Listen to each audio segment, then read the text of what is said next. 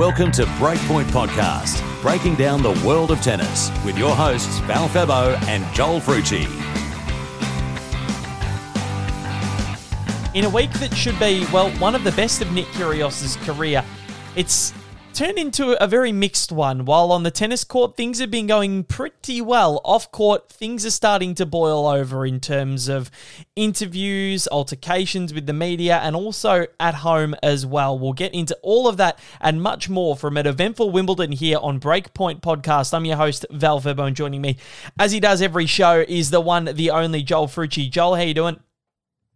Going well, Val. Geez, I uh, I didn't see you for weeks, and now we've seen each other again uh, twice in, in two weeks. How good's that? Well, this is how things should be. This is how you know when you know when we're settled into things. We're doing shows every week. I, I miss I miss doing this, and we used to we used to really hammer in do them. Now, obviously, being workers, we are or hard workers, we Yeah. um we don't have the time as much anymore. But it is good to to get a few consistent shows under the belt. But it's been a really good Wimbledon. Uh, Joel, I'm exhausted. I am absolutely, I'm I'm gone. Um, the the last couple of nights especially have been really long ones. I was only supposed to stay up last night and watch a set of Djokovic versus Sinner. Ended up watching until halfway until God. the end of the third when I realized, and I realized pretty early on in the match that no, or in the third set that Novak Djokovic was going to win the match, which is the scary thing that it just had so many eerily similar qualities to that Tsitsipas Djokovic French Open final of last year, and you just knew that that Novak was going to get the job done as soon as he broke early in the third. So unfortunately for Jannik Sinner, can't get the job done. But uh, Novak will play Cam Norrie in the semi-finals. That's what we'll get to a bit later on. But Nick Kyrgios is the big one, Joel. He's through to his third career quarterfinal at a major, first since the Australian Open in 2015, and his first at Wimbledon in eight years. Can you believe, Joel? Eight years ago was when Nick Kyrgios made his breakthrough. How how quick has the time gone? Yeah, the time has absolutely flown. But um, look, I think it's what we've been almost waiting for from him because, well, we know that he can he can pretty much beat anyone on his day, really. Yeah. Um, and yeah, I think we're finally starting to see it, and it's no surprise that it's come at Wimbledon because, um, I guess with the with the exception really of uh, of the Australian Open, um, you know, where he's, he's got pretty much the crowd universally on his side. Um, grass is just, you know, should should be his best surface. He should dominate grass with the assets that he does have. Um, obviously, the serve first and foremost. Um, and you know, look, I, I, I think he'll get the job done against Cristian Garin, um, even though he obviously had a great win against Alex de Minaur, came from the Oh. came from the clouds, and uh, I know we were, Jesus, we were very was- disappointed to see that. But uh, yeah, you've got to hand it to got to hand it to Garin to come back from from that position. And um, yeah, but I, I guess with Nick, we just wonder, um, you know, what kind of impacts the uh, the, the looming charges are going to have. Um, big news there. Yeah, certainly, and we'll get to the Alex de Minaur stuff a bit later because that was, geez, I'm I'm still cut over that. That was um that was a hard one to take as an Australian fan, wanting that first Australian quarterfinal matchup in. Joel, the last time two Aussies played in a Grand Slam quarterfinal, Aussie men, was in 1982. Pat Cash and Paul McNamee at the Australian Open. It's been a bloody long time, and we were so close. We were a set away from it happening. We are a point away from it happening, and Alex de Minaur couldn't get the job done. But you are right. Nick Kyrgios has some charges looming over his head. Uh, former girlfriend uh, Chiara Passari um, has uh, called, well, has pressed charges over assault. So um, he'll face court next month, and um, the ACT Magistrates Court. It's on the list for August 2. And in a statement, the police said a 27 year old man from the Canberra suburb of, of Watson was scheduled to face the ACT Magistrates Court on that date in relation to one charge of common assault over an incident in December 2021. It's a, it's believed that the alleged assault was against um, Miss Passari. Um, and Kyrgios is expected to be formally charged um, with assault when he faces court next month. So the offence carries a maximum sentence, Joel, of two years in prison. So Mm. that's that's quite big news, and we've seen this. Unfortunately, isn't the first time um, over the last couple of years that we've seen these types of charges loom over tennis players with Alexander Zverev and Nicolas Basilashvili, two pretty prominent figures in the world of the sport. If um you know, if you're looking at if you're looking at athletes, um, Zverev especially, um, both of those two have had charges laid uh, or pressed against them, or or allegations made against them in recent years as well. So. I'm not sure where this is going to leave Nick Kyrgios tonight. Wimbledon are aware of the issue. They've said that Nick Kyrgios will still intend to play his quarterfinal against Cristian Garin, but mentally, what does this do for Nick Kyrgios? That's the big question because we know he he thrives on those mental challenges at times because th- that's when he plays his best tennis. But when it, that's when it's against a player with a with a better record or a better ranking, like what we saw against Stefanos Tsitsipas, and we'll get to all that controversy a little bit later on. But you know, you look at something like this mid tournament, mid Grand Slam. I'm not sure I'm not sure how one handles this mentally because this is something very serious, and they they've said in a in a statement, Kyrgios's manager management group that they're treating it as serious, which they should. But during a tournament, where does this leave him, and where does this leave his game? Yeah, well, uh, look, we should preface this by saying that by talking about Nick's mental state, we're absolutely not making him the victim here because he isn't. No, no, no, no. Um, I, absolutely not. Absolutely yeah. not. Yeah. Thank you for saying that. Oh no, that's okay. Um, yeah, no, I mean it had to be said, but yeah, yeah, look, um, yeah, obviously he's you know faced challenges of various natures before.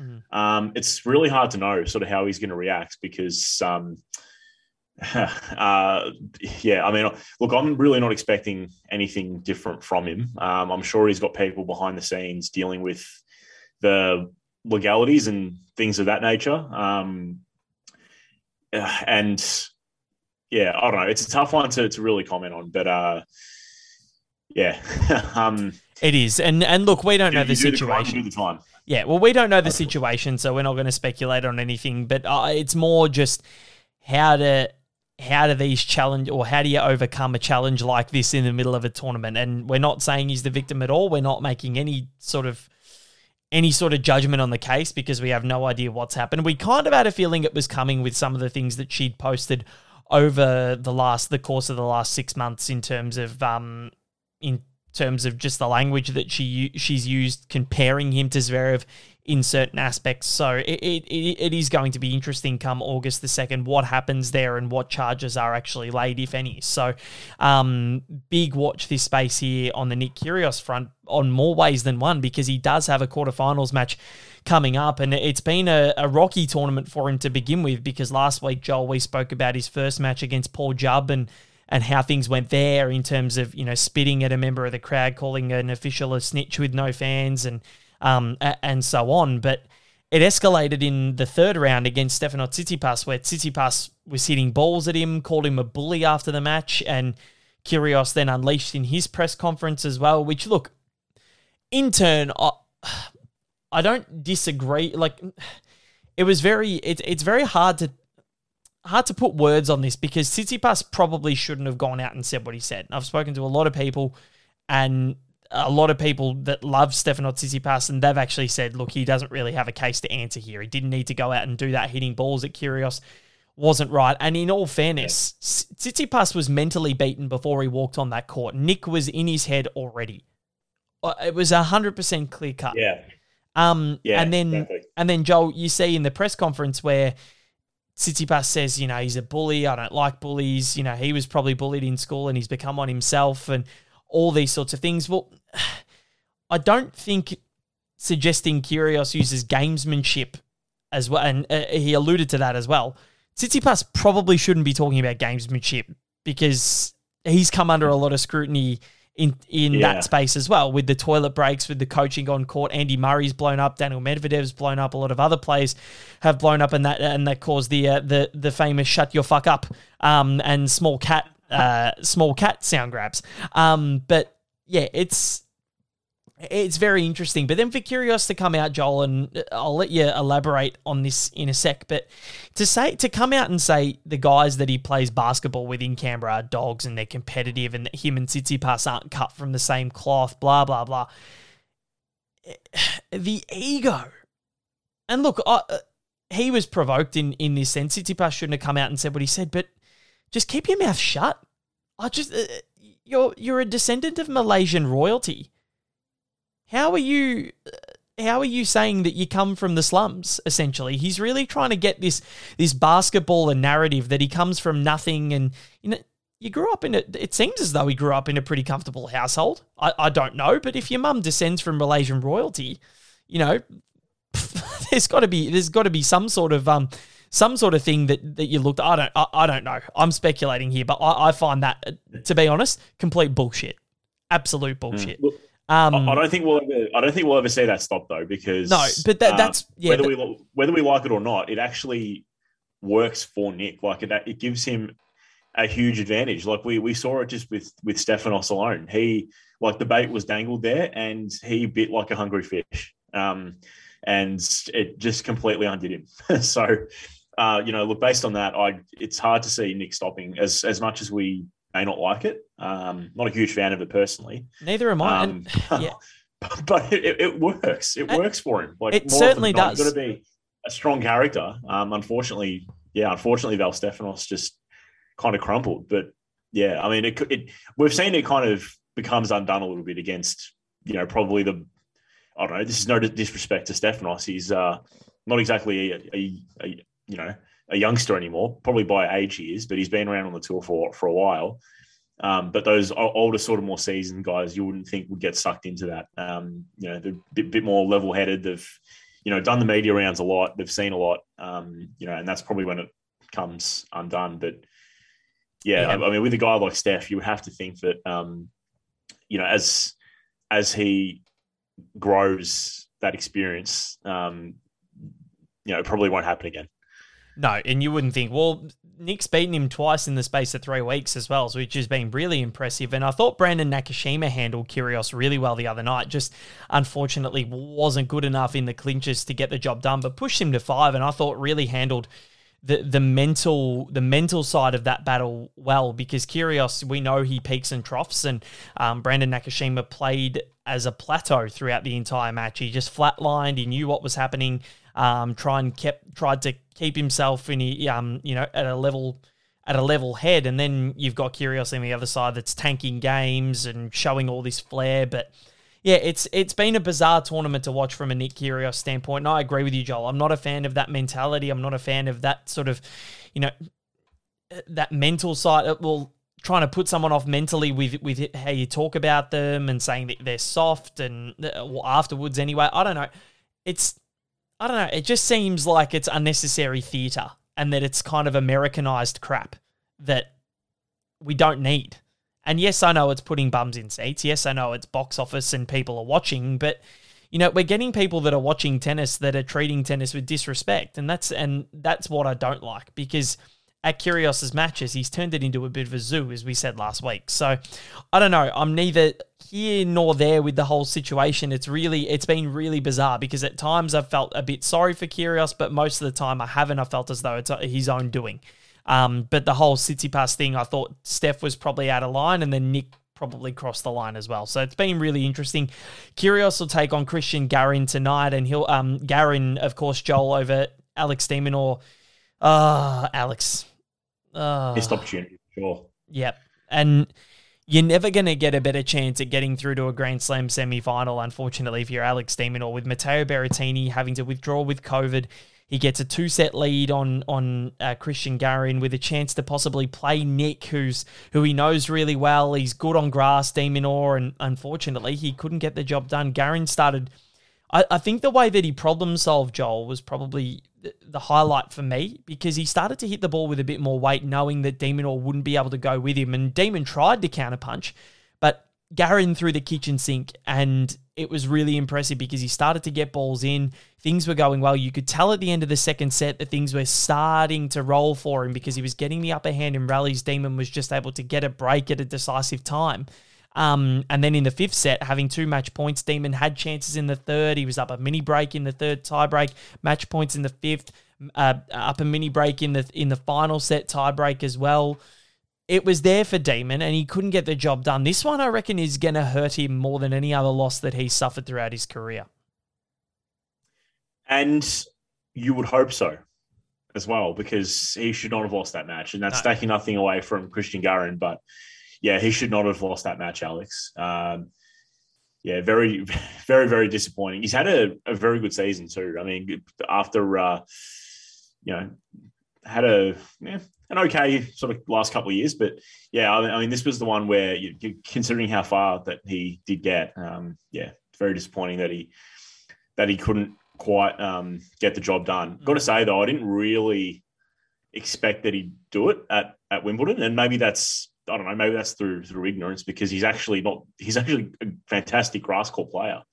Um, it's just yeah, it's it blows me away that that's actually the case because he's so um, so sort of oh, well, let's, let's face it, scrawny and sort of nimble. Mm. Um, he's not really the kind of player that you'd associate with being, uh, you know, being being good on grass, but that's exactly what he is. But uh, yeah, sad because we're we're just waiting for him, and like kind of like Nick, um, maybe not to the same extent as Nick, I don't think, but we're you know we're just waiting for for Alex to hopefully sort of break through and make a bit of a make a bit of a dent. He just hasn't quite done it yet.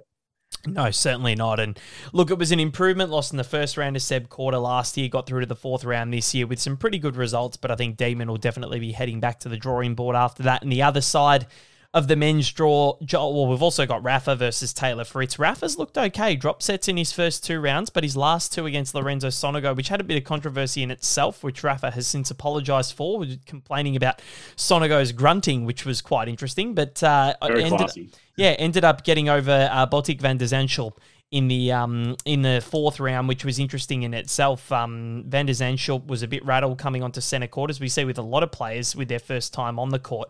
Um, and then Rafa, and, and, then he settled in. Rafa ended up winning the third in a tiebreak and will take on Taylor Fritz, who famously beat him in the Indian Wells final earlier on this year. Rafa and, and Rafa was asked in the press conference, Joel, what did you?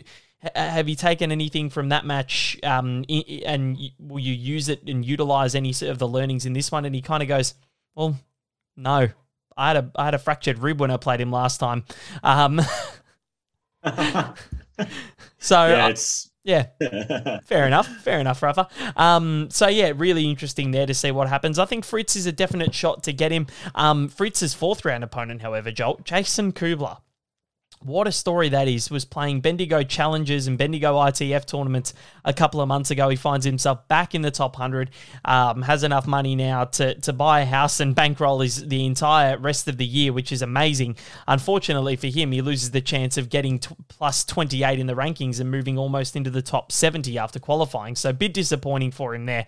But Jason Kubler will have done himself the world of good with that result in getting through to the fourth round, defeating Jack Sock in the third in an epic five set clash. Um, and then you move uh, like you move on for the rest of the year. Kubler must be so confident now that his game is good enough to match it with the best. Yeah, well, even though he didn't get the points, um, obviously the financial impact is going to mm. be be huge for him, as as you said, Val. But um, yeah, I would love going into the US Open next if he could uh, if he could back it up. That would be absolutely fantastic. And I guess from where he's come from, we know we know the story of of Jason Kubler. Um, it'd be it'd be great if we could see it. And um, I'll tell you what, like a really unlikely sort, like of all the mm. Aussie men that I expected to, you know, surprise us and push up the rankings a bit, it's it wasn't him. it wasn't him, but I love I love that he surprised us. It's great. Yeah, so do I. And we, have still got Chris O'Connell that's lingering around the top hundred, and he, he's thereabouts. Kokkinakis hasn't really kicked on after winning Adelaide earlier this year. He's had a couple of niggles and, and, and things like that, but um, I, I, expect him to have a pretty good end to the season. Johnny Millman's kind of plateaued as well, but really, really impressed with what Jason Kubler has been able to do. And he, he was a top junior, was ranked number one in the juniors, and and was thereabouts as a as a youngster, but just has had so many injuries. He's had an excess of six six surgeries on his knees. Was a clay court only player for for such a long period of time. Was traveling around South America in a van um, going from tournament to tournament. So this is an amazing story for Jason Kubler, back in the top 100 into a, a round of 16 at a Grand Slam. Amazing. We'll go to the top half of the draw because uh, Cam Norrie is through to his maiden Grand Slam semi-final. Joel defeating David Goffin 7-5 in the fifth in an epic last night. But another epic that took place, well, as we mentioned before, it's it's almost part and parcel now. When Novak Djokovic is down two sets to love, you still expect him to win. And look, credit where credit's due That's pretty. That's an unbelievable aura to have. That you can be two sets up on a guy and you still expect him to come back and win. And exactly that happened when he broke early in the third. You just knew. You just knew Jannik Sinner was done for. Yeah, we're never going to see another male player in the mold of Novak Djokovic in the sense that this guy just comes from the absolute dead. Like Novak, Novak, when he's down and seemingly out, I mean, he is not only dead, but his body has been taken to the woods, wrapped in a blanket, and thrown into a shallow grave. He just, it's incredible. It's incredible. Yeah. We'll, we'll, never see anything like it. Um, and that passing shot, oh, you know the one. Yeah. Just well, insane. 4 2 up in the fifth, 30 all, big point. Sinner trying to retain or hold his serve to keep it at one break, keep the pressure on Novak. And Novak just out of the point hits this ridiculous backhand past the young Italian and just says, you know what? You got to do a lot better than what you've done to beat me. And look, in best of three sets, that might be good enough what Jannik Sinner put up, and it would have been good yeah. enough. But Novak Djokovic in best of five is a different beast because you've still got to win that extra set. And Sinner mm. had to win that in three. He had to win the third yeah. because he, as soon as Djokovic got that sniff, he was playing more confidently, and everything that was going to Sinner in the first two sets was going to Djokovic in the in the third, and then that transitioned into the fourth, and then that transitioned again into the fifth, and it was such a good effort from Sinner. He was down four one in the first set, and then won at seven five, won the second six two, so it was twelve games to three after that point of being 4 1 down in the first, and things were looking really good for him. Got it to 1 all in the third, held early, unlike what Stefano Tsitsipas did at the French Open. But unfortunately, um, Sinner just couldn't get the job done. And yeah, Novak Djokovic continues on his merry way. Hasn't lost on centre court at Wimbledon since 2013, Joel, back when Andy Murray knocked him off Amazing. in the final. Unbelievable stat. So. Yeah, that's incredible. Yep. That's incredible. Um, yeah, just.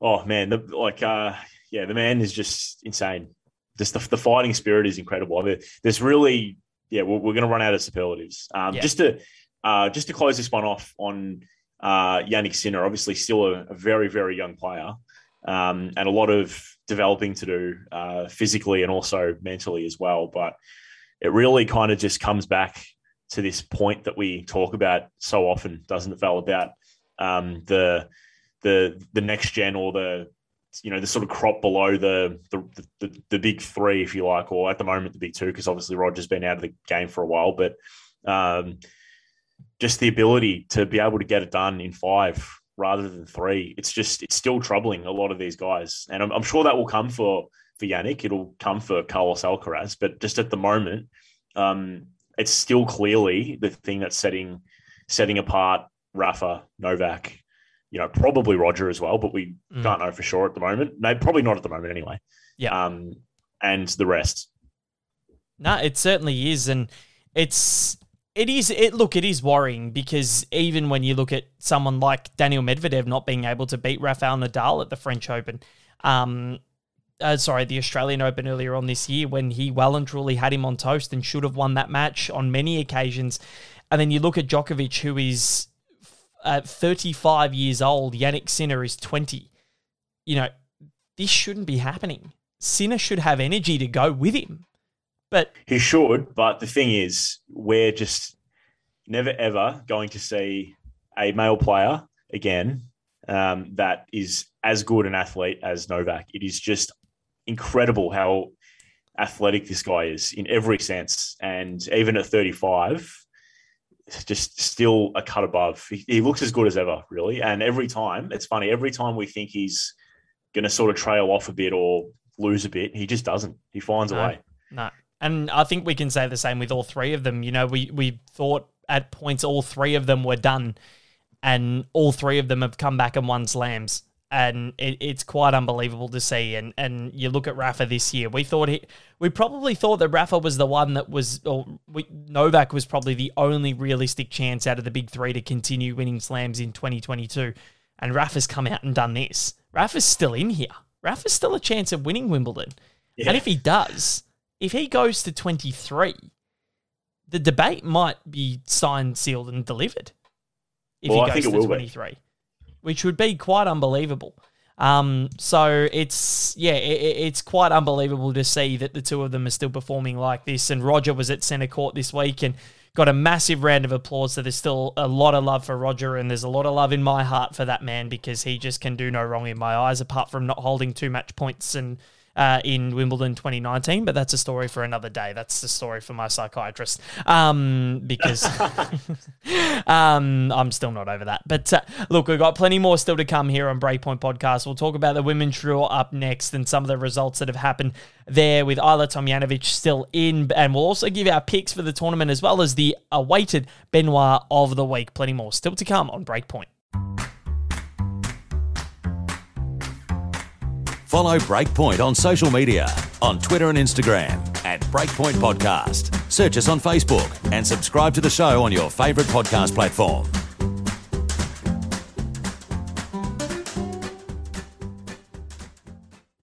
You're listening to Breakpoint Podcast. Val Febo and Joel Frucci joining you, talking through all things Wimbledon. What a wonderful tournament it's been so far. We've done the men. Now let's talk about the women's draw, Joel. And I think, look, yes, there's an Aussie still in the draw, but she's not the shining story in this. Ajla Tomljanovic. Yes, it's wonderful. She's gone back to back. No disrespect to her, but unfortunately for Ajla, uh, Tatiana Maria.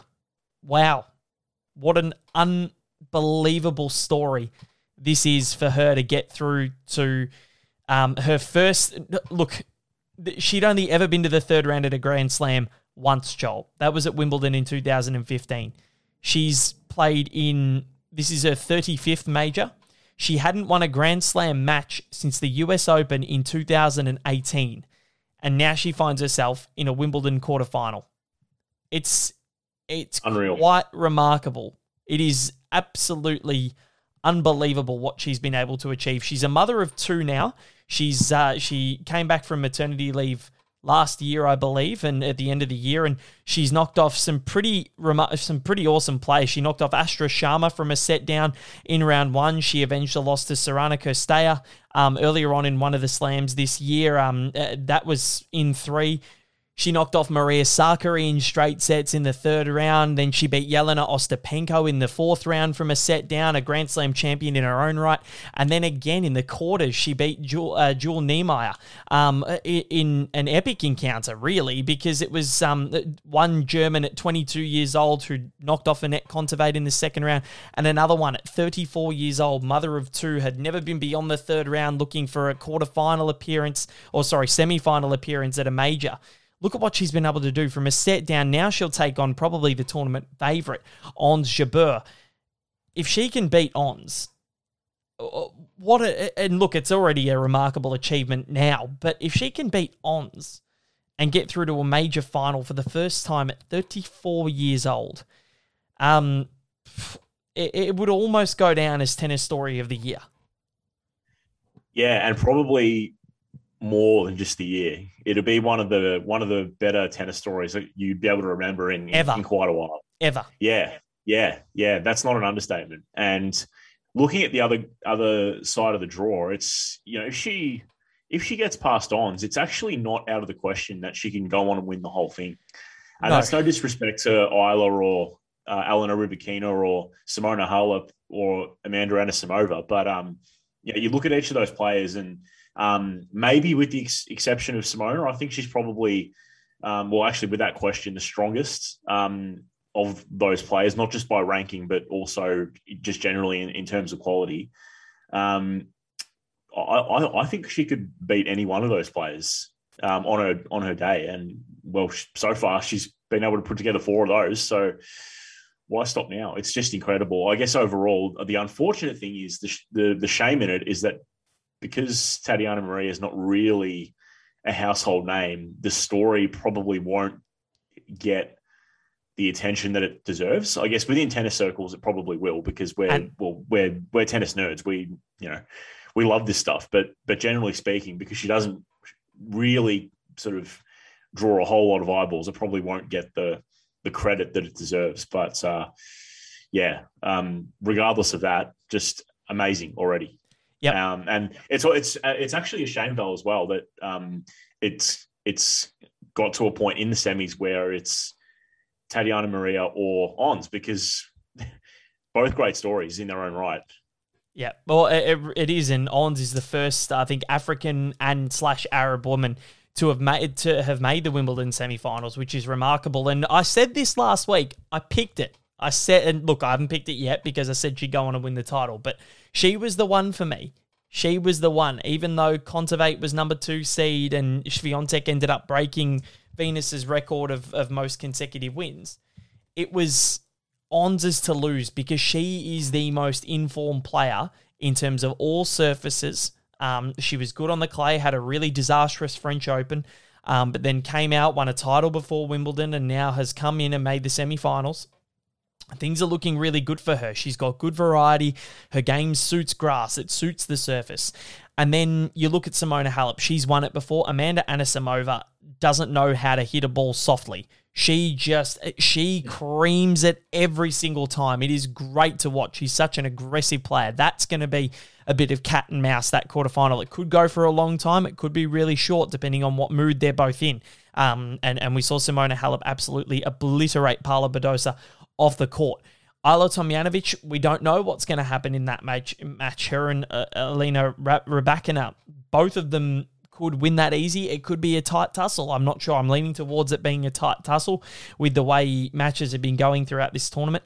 But I'm really excited for all the possible narratives because Simona Halep has had a coaching change. Patrick Mouratoglou has come into her camp. If she were to win Wimbledon four years after she last won it, back in, sorry, three years after she last won it in 2019, she hasn't played Wimbledon since 2019. So she still hasn't lost at the tournament for four years which is quite remarkable considering she made a name for herself as a clay court player.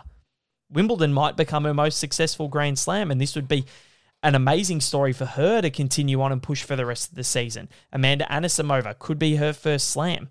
Ons Jabeur could really make an indent into into her career and start getting more confident that she can do it more often and win Grand Slams. Tatiana Maria, if she wins it, do you go on and do you say, you know what, that's it for me. I'm retiring. I'm not playing anymore. I'm going out on top because this might never happen again. Um, and Ajla Tomljanovic, we had Ash Barty win it in January, win the Australian Open. Could we have another Australian win at Grand Slam? There are so many possible narratives, and Alina Rybakina doing it for Kazakhstan. you had to.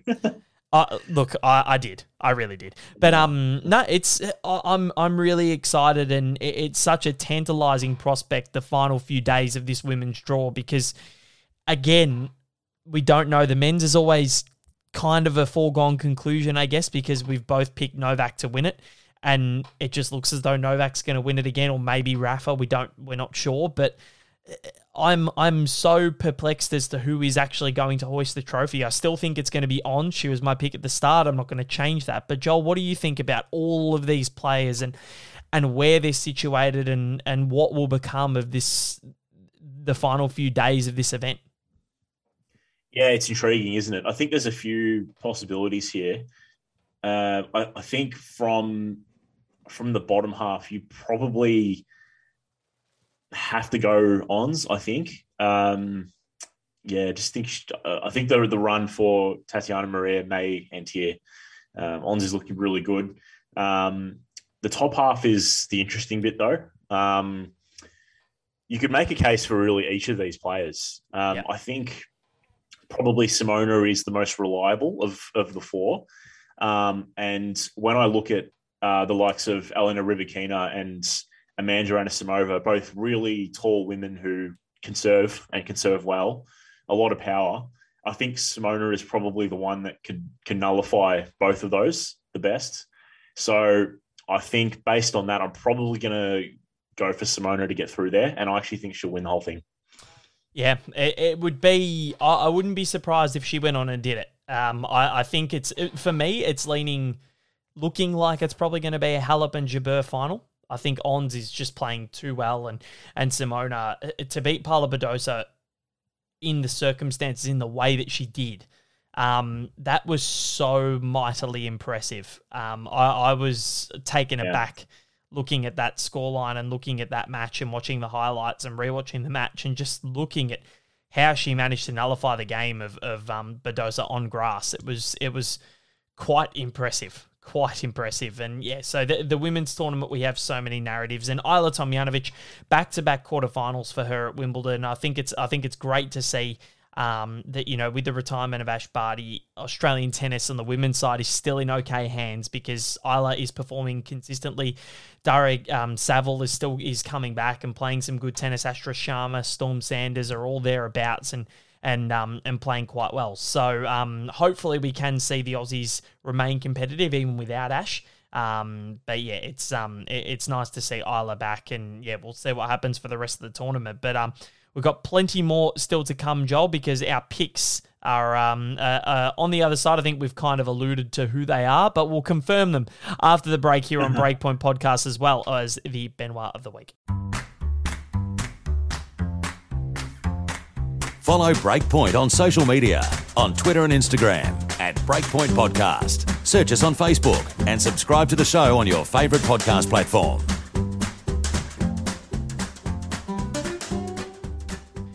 You are listening to Breakpoint Podcast. Val Febo and Joel Frucci here with you, talking all things Wimbledon. We've reviewed the draws, we've previewed what is to come. Now, Joel, who's going to be in the final and who is going to win in both draws? I want your picks. Yeah, all right. So, uh, I've already spoken about my pick for the women, so I'll start with that. Um, Simona Halep, I think, is going to win uh, and will beat Ons Jabeur in the final. I think for the men, it's hard to look past Novak at the moment. He's just playing absolutely supreme tennis. But I think Taylor Fritz will make the final. Yeah, you know what? Uh, it's always good to be to be devil's advocate, isn't it? And it's always good to to disagree with each other on the show. Unfortunately, yeah. I'm going to agree with you on, on both fronts in terms of the finals. I reckon that I reckon that's what it's going to be. I think it's going to be Taylor Taylor Fritz over Rafael Nadal tonight, and I reckon it will be Djokovic to to take home the title on the men's side. I just think he's going to be he's going to be too good. Cam Norrie's pretty cooked after that semi final, but he, he uh, after that quarter final against David Goffin, but he can run all day. Cam Norrie. It would be great to see him back up that Indian Wells win and, and go again and and push for a Grand Slam this time possibly and you know, we thought it was going to be a long time after Andy Murray um, that we'd see another British guy come through and win because there just weren't any real prospects, but Cam Norrie is a prospect now, and he's a bona fide top ten player and bona fide big dog in the te- in any tennis draw that he's playing. Yeah, never thought we'd say it, but we have. No, and we have, and he's been so good to watch, and he's a great guy too. So great to see him. Uh, great to see him. Uh, go on to bigger and better things, but I think it's going to be Djokovic over Fritz in the final, who uh, who's going to have a major breakthrough at a slam for the first time. It's already his first quarterfinal. The women's side, I'm going to agree with you on the final, but I'm not going to agree with you on the result, Joel. I think, as I said before, Ons Jabeur is going to be that little bit too good for Simona Halep in the final and take home her first slam in a history making day for Tunisia. Now, now, now, now. Benoit of the week time, Joel. Now, who did we give it to last week? Oh, yeah, I know who we gave it to. We're not even going to mention them. Um, uh, now, this week is a tennis related one. And it's to a certain Spaniard. Would you care to have a guess who which Spaniard it is? Oh, gee, there's a few of them going around. Yeah, there's Carlos a lot. Spencer? No, neither of them. Neither of them. He's quite an old one. Oh, not okay. too old, not too old. Feliciano Lopez. Oh, oh, Lopez. Feliciano Lopez. Um, he is very, very, very good. He is very good speaker. He is very good at everything. Um, he it, seriously no honestly, he can do everything. He's a good looking guy. He can play tennis at a very high level. And he can like his voice. He was commentating the um the Novak and Sinner match last night. You got to be kidding me. He's even he's got one of the smoothest voices you could ever imagine. So, Feliciano Lopez, you are the Benoit of the week because you are just a majestic specimen of a human being, and um, you can do absolutely everything known to God. So, um, well done to you, just in general on life, um, and and you can have the Benoit of the week. So that's a very positive Benoit this week, Joel. And uh, on that note, I reckon we'll uh, we'll wrap things up. Thank you very much for your efforts tonight, mate. Always a pleasure, mate. It is always a pleasure. And this has been Breakpoint Podcast. Val Febo and Joel Frucci with you. Remember, you can subscribe on uh, all your favorite podcasting platforms Apple, Google, Spotify, Anchor. We are wherever you get your podcast from. We're there. And then social media, Breakpoint Podcast on Facebook, Instagram, and Twitter. We're there as well. And you can follow at Joel Fruch if you want to as well to get some good content. Myself, VFebo96. Um, if you want to grab any of our content as well throughout weeks or whatever we're doing, if we're tweeting about AFL um, and not tennis, if you're interested in other sports, who knows? But uh, this has been Breakpoint Podcast. Enjoy the last few days of Wimbledon. It's going to be a cracking finish to the tournament. We can't wait, and we'll be back very soon to wrap it all up.